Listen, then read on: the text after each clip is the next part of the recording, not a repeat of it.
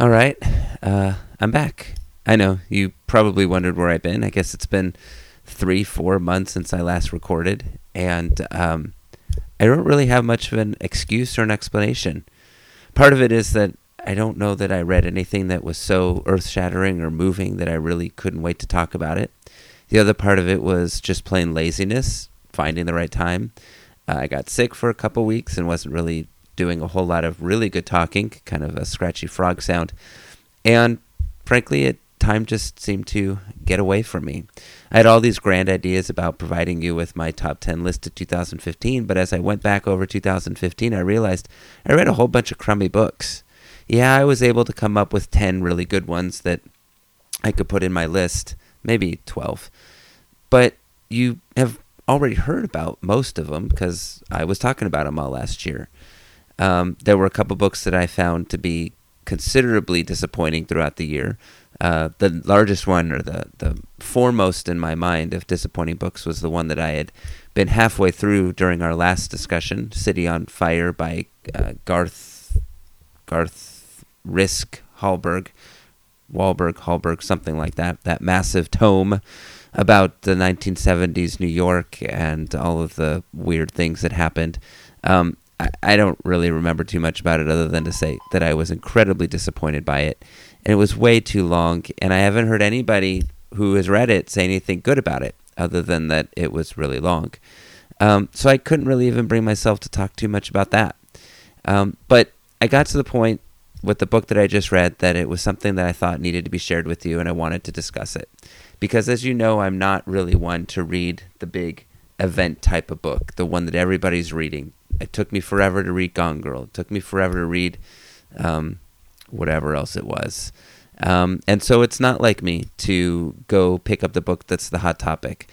And yet, uh, hey, I decided to go ahead and do that because I figured after two years of this book being the hot topic, it's it's it's time, right? I mean, I, I can't keep saying I'm not going to read it.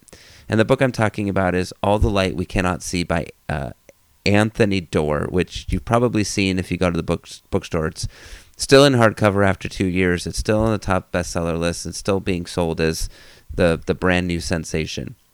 Now, you can tell that a book has really got legs if after a year or two years it's not in paperback yet because people, the audience, the consumers are still out there buying the book in hardcover.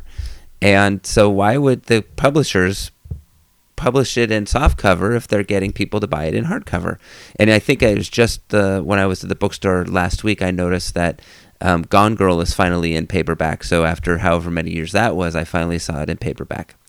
But All the Light We Cannot See was one that I really avoided because of its its um, its credentials. It's having been the the winner of the Pulitzer Prize, the fact that it was on everybody's top 10 list, the fact that it's been at the top of the bestseller list for however many years it was or they don't measure by years, they measure by weeks, however many weeks it was.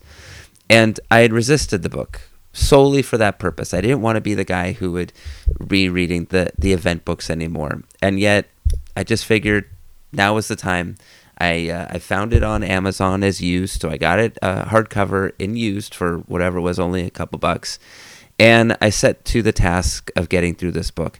Now it's a long book; it's 530 something pages, and I can honestly say I had no idea what it was about. The only thing I did know was it had something to do with World War II and a French girl and a German guy. Um, I didn't know anything else about the book. I stayed away from reading the the jacket to get an idea of the um, of the plot, and so I just set to it um, and fig- you know learned about it as as I went through it.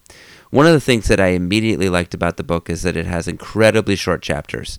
I don't even know how many chapters there are because the chapters aren't numbered, but each chapter is probably a page and a half to two pages at most, although I think there may have been two or three chapters that were maybe six or seven pages. And so this kept the, the story going very, very well. Um, and you easily I could get through you know 30 40 pages in in half an hour because of how quickly the pages were turning and the the story alternates between characters and there are two main characters uh, Werner, who's the German, and Marie, who is the French girl. Um, and for the most part, they're the the preeminent uh, characters on the page. Obviously, there are supporting characters, and there's one uh, German officer who's a little bit of a, a, a, secondary character, but does have some important uh, participation in it. But other than that, it's Marie and um, it's Werner. Now, Marie is Marie, and it's a hyphenated name, and I'm not pronouncing her full name because I don't know how to pronounce her second name, but I think it's like Marie Lore or something like that. Anyways, I had mixed thoughts as I was reading the book. The beginning of the book, um, Marie is um, is a young girl and she goes blind, and it's just her and her father. Her father is the um, the key master at the museum in Paris, and you learn that uh, Marie's mother had died at childbirth, and it's just she and her dad. And I remember as I was reading the first 50, 60 pages or so, that I was really worried um, about the book. I was worried that I wasn't going to be able to keep it together. I was worried that it was going to be something that would be too emotional for me to read, being the father of two young daughters. And reading what Marie's father goes through as he attempts to adapt his life to her new disability and to provide for her all of the great things that life has in store for somebody who is now at the point where they're no longer able to see. And so I remember just thinking that at some point it was going to tip me over the edge that I was just going to lose my composure and not be able to continue reading other than through um, through watery eyes. And it, it really was a little bit unsettling because I, I frankly was concerned it was going to be 500 pages of this. Obviously, I got through that and, and was able to, to get through the rest of the book unscathed, so to speak. Um, but the father is really a, an interesting character and one who really has the sensitivity and the connection to his daughter um, that is is it was refreshing to read about because we see so many stories of dysfunctional families or poor relationships between parents and uh, parents and children. This was not that. This was a father who was willing to do everything in his power to make life fulfilling for his daughter, even to the point of constructing an entire model or con- constructing a model of the entire city so that she could determine how to get along, get around the city. Um, um, she would trace the the streets and alleyways on this big model, and therefore, when she went out, she knew, um, you know, she knew how to to to get around the city. And at the same time, he was taking her to the museum, and she was learning all about you know what the other people in the museum did and about the exhibits and learning all types of, of different disciplines and learning how to read braille and then learning how to read some of the, the classics that, that he would provide for her. And you found that she was not restricted by her disability in any way. In fact she'd found a way to through her father's help to really expand her horizons and create a fulfilling life. At the same time, you're learning about Werner, who is um, a German boy. He and his um, sister their parents are dead and they are living in basically an orphanage that is run by a um, I can't remember if she was a nun. I think she was a sister. I don't I don't remember. Um, but they they live in this town where there's a, a mine, and so similar to I I I, I uh, visualize the movie October Sky and and the um, the the the mines, the coal mines that the uh, that the characters worked in that this was also that type of a of an environment where the kids would grow up and the boys would go and become miners. And so Werner had only this to look forward to: the idea that he was going to get out of, um, he was going to grow up and, and go to work in the mines. But it turned out that he had a particular um, skill set with the electronics and with um, with radios and. Um, as the war was was breaking out and becoming more prominent, or at least um, the war effort was becoming more significant, he was recruited to go to a school um, where he was trained to become uh, a soldier. And so the book tr- goes pretty much um, through Marie's and Werner's um, few years leading up to um, basically the end of the war in Europe. So starting in like 1941 and I'm sorry, it starts in 1934 and moves forward with the big conclusion in 1944 as uh, as the, the days of the war growing shorter and, and the war is nearing its end. Um, and so it's it's a back and forth. You have a little bit of 1944, then a much longer period um, discussing Marie's and Werner's growth, and then back to 1944, and then back to the longer periods of their growth. So, the three phases of, of my reading experience of this book. Phase number one was uh, obviously, as I already discussed, the concern that I wasn't going to be able to get through it. Phase number two was a little bit longer. Actually, I take the back four phases.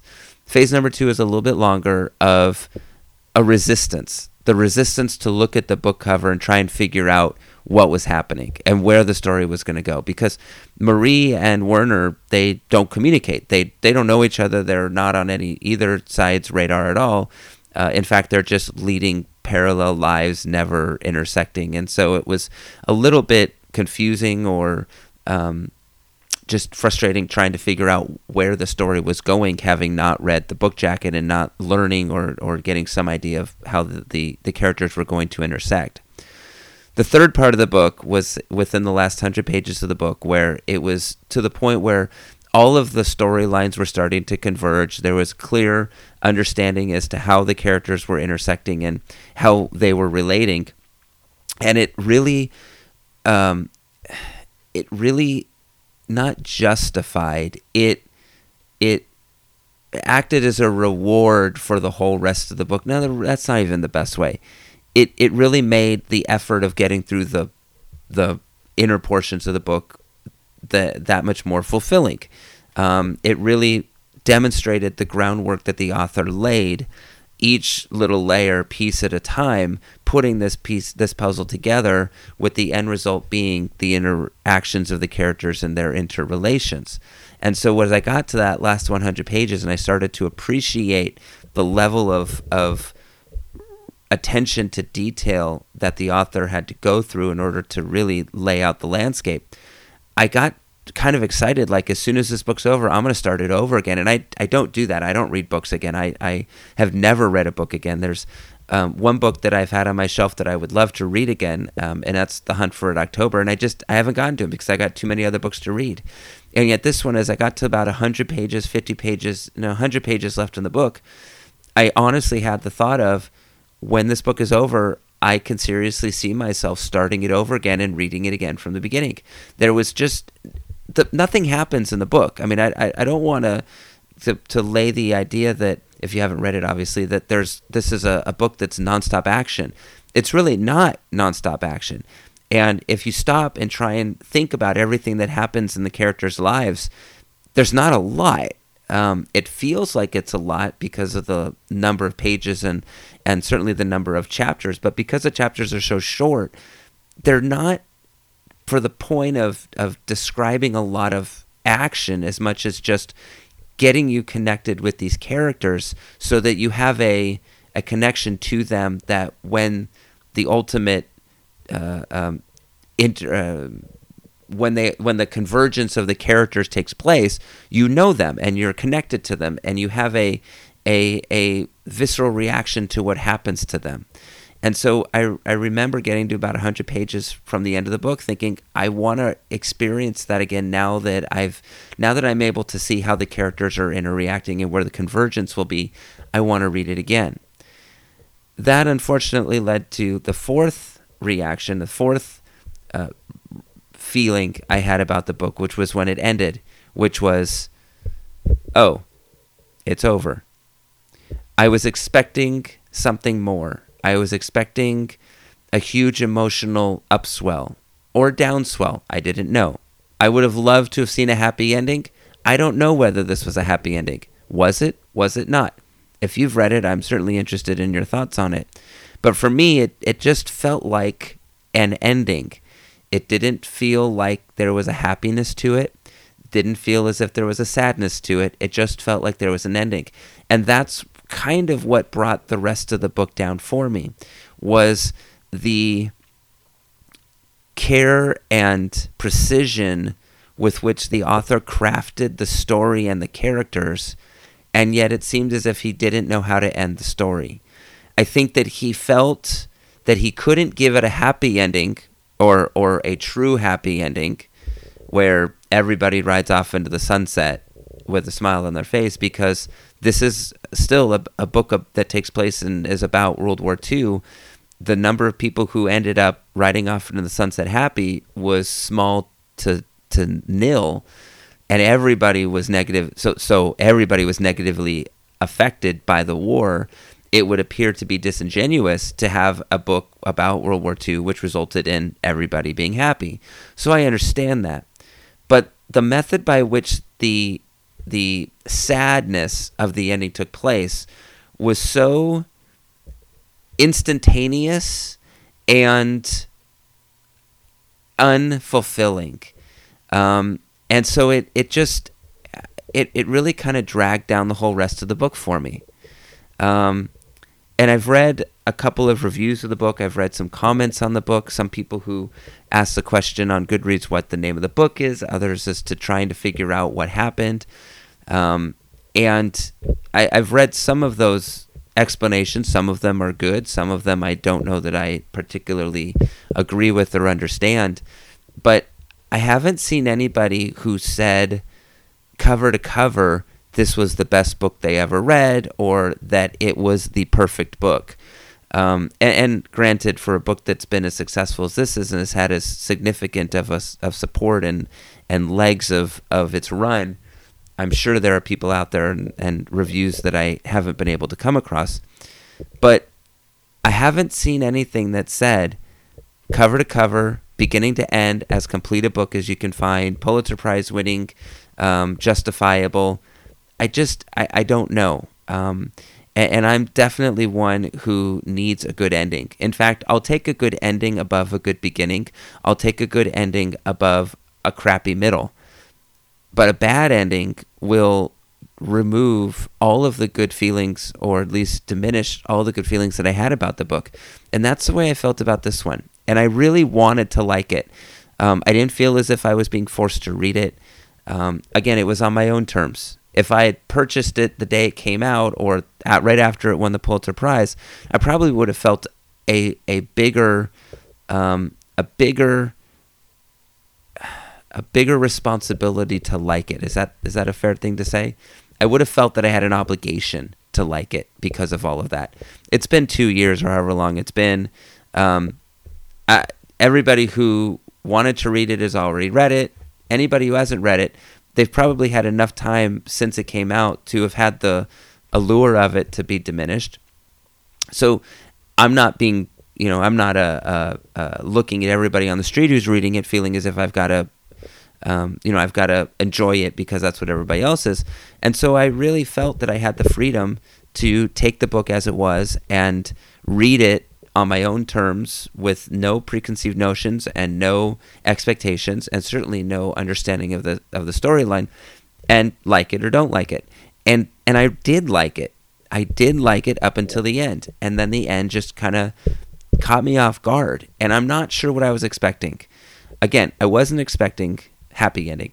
But I think I was expecting some sort of an emotional release because both of these characters, Marie and Werner, are under such intense stress and terror and and discomfort and and are in unsettling um, unsettling situations constantly that I needed, and, and, obviously as the reader, you're stuck with them.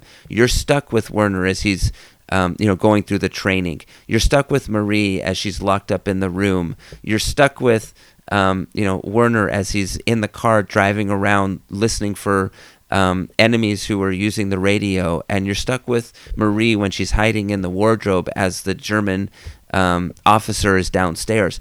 You're stuck with these these people who are in such intense, stressful situations that, good or bad, you know, happy or sad the ending being.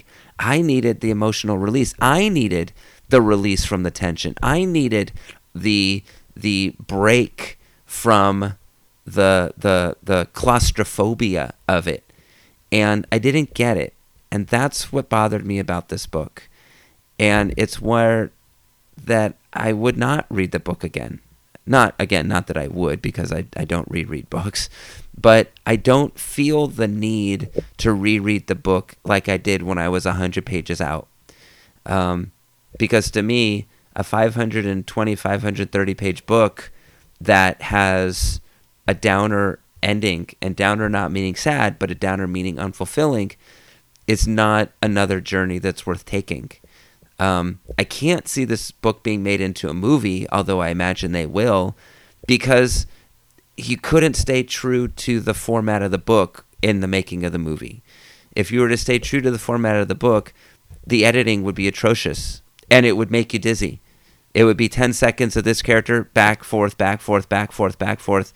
Um, I, I can't imagine it would be an enjoyable movie experience. Aside from the fact that, again, not a lot really happens. There's not a lot of action. There's a lot of sad things. There's a lot of uncomfortable things. But at the end of the day, there's not a lot of action.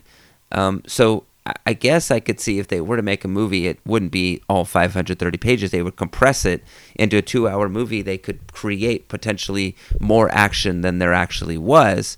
Because um, I guess if you were to take the book and compress it you could see that there was more action, but by virtue of the fact of its length, it seemed more drawn out. I don't know.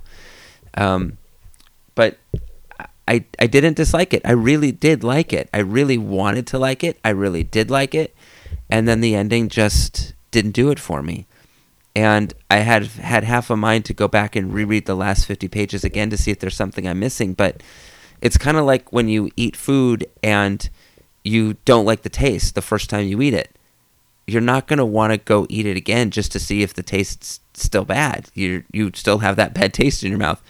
And I just had that bad taste in my mouth for this book because of the ending. And I really do want to hear from you who've read it because I may be wrong. Uh, tell me I'm wrong. I again, I'm asking you to tell me I'm wrong because I really did want to read this book, and I, at least I really wanted to like it. And for 450 pages of it, I really did like it. So that's uh, All the Light We Cannot See by Anthony Doerr. Um, that's really all I got right now.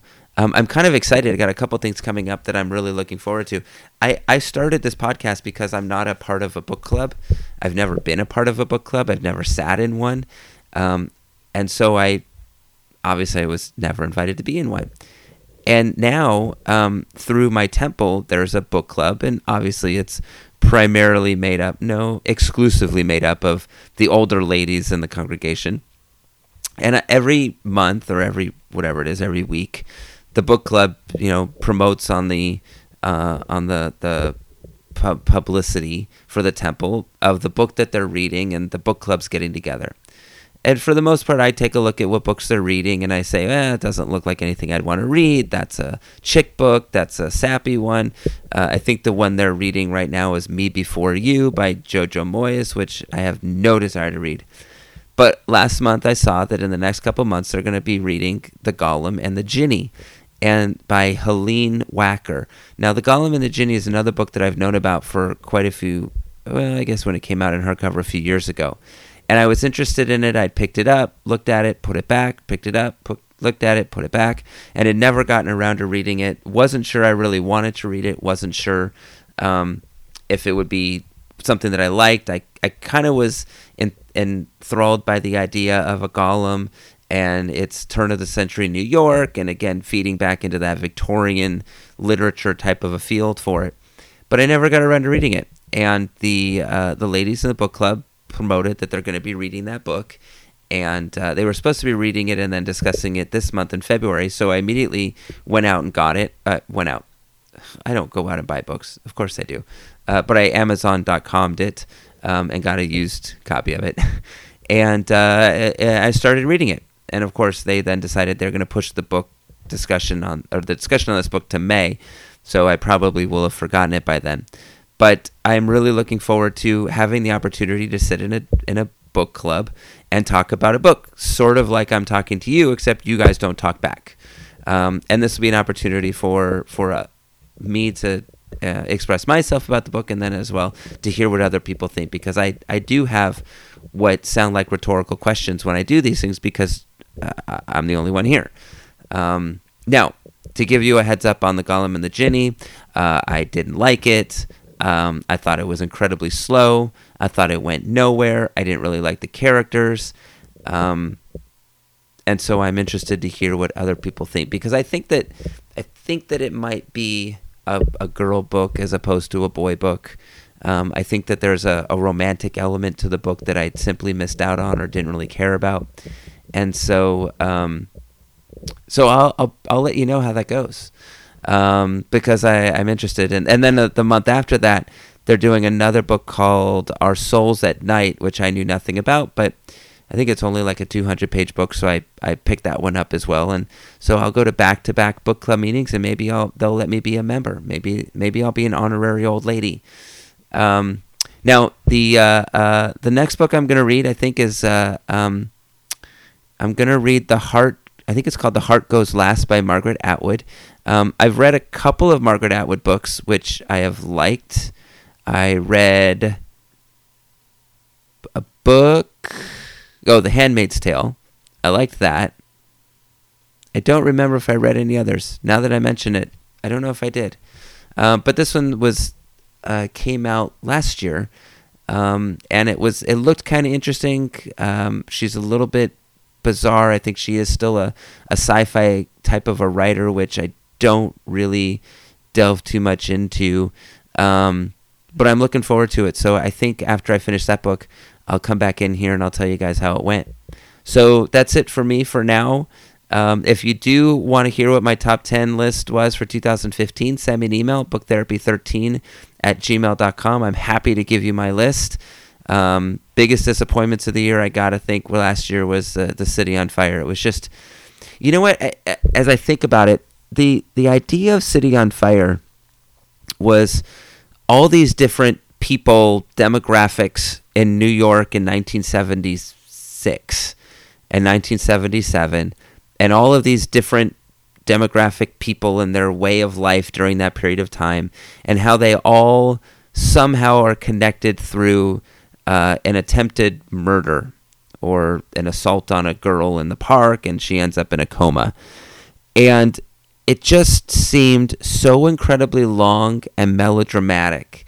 And I can remember the last, I don't know, couple hundred pages was actually this one night in 1977 where the girl is shot in the park and what everybody's doing it it took place during a blackout in New York. Um, and so you have all of these characters who are trying to navigate their way in New York during this blackout there's parents looking for kids there's uh, lovers looking for lovers there's guy looking for girl, um, all of these people who are out searching in the blackout. And the only thing that I could connect that to was the movie Magnolia. And if you've seen the movie Magnolia, at the end of the movie, when the frogs come falling from the earth for whatever reason, um, it seems like there's all these different storylines that are going at the same time and they somehow intersect and there's like this pulse to that last hour of the movie um, where there's not a lot of sound as far as music. Um, it just seems to be like a hum or a thrum or a or a, a pulse, and that's the way that the last couple hundred pages of City on Fire felt to me. That all of these characters were converging, and and the book had somewhat of a pulse to it, um, and that's just kind of the best way that I can can think to describe it. Now, the problem with that was it didn't really end any way that was satisfying. And when you're going to read a 900 and something page book, and you're really, really going to struggle through it because the language is really intelligent to the point where you think that the author is just trying to show off how intelligent they are. The story is very slow. There's very little action. It's more of a character study than action packed. And there's character studies that Charles Dickens does, and then there's this type of character study, and you know, pales in comparison. Um, and then for to get through all of that, 900 pages to have the story pretty much just fall flat on itself, and and the person who ends up shooting the girl is is nothing. It's it's a secondary character which you don't care about, and it doesn't really feel satisfying. That again just kind of kills the whole entire book and it was a real struggle reading the book. It was a real struggle finishing the book and even now it's a real struggle thinking about the book.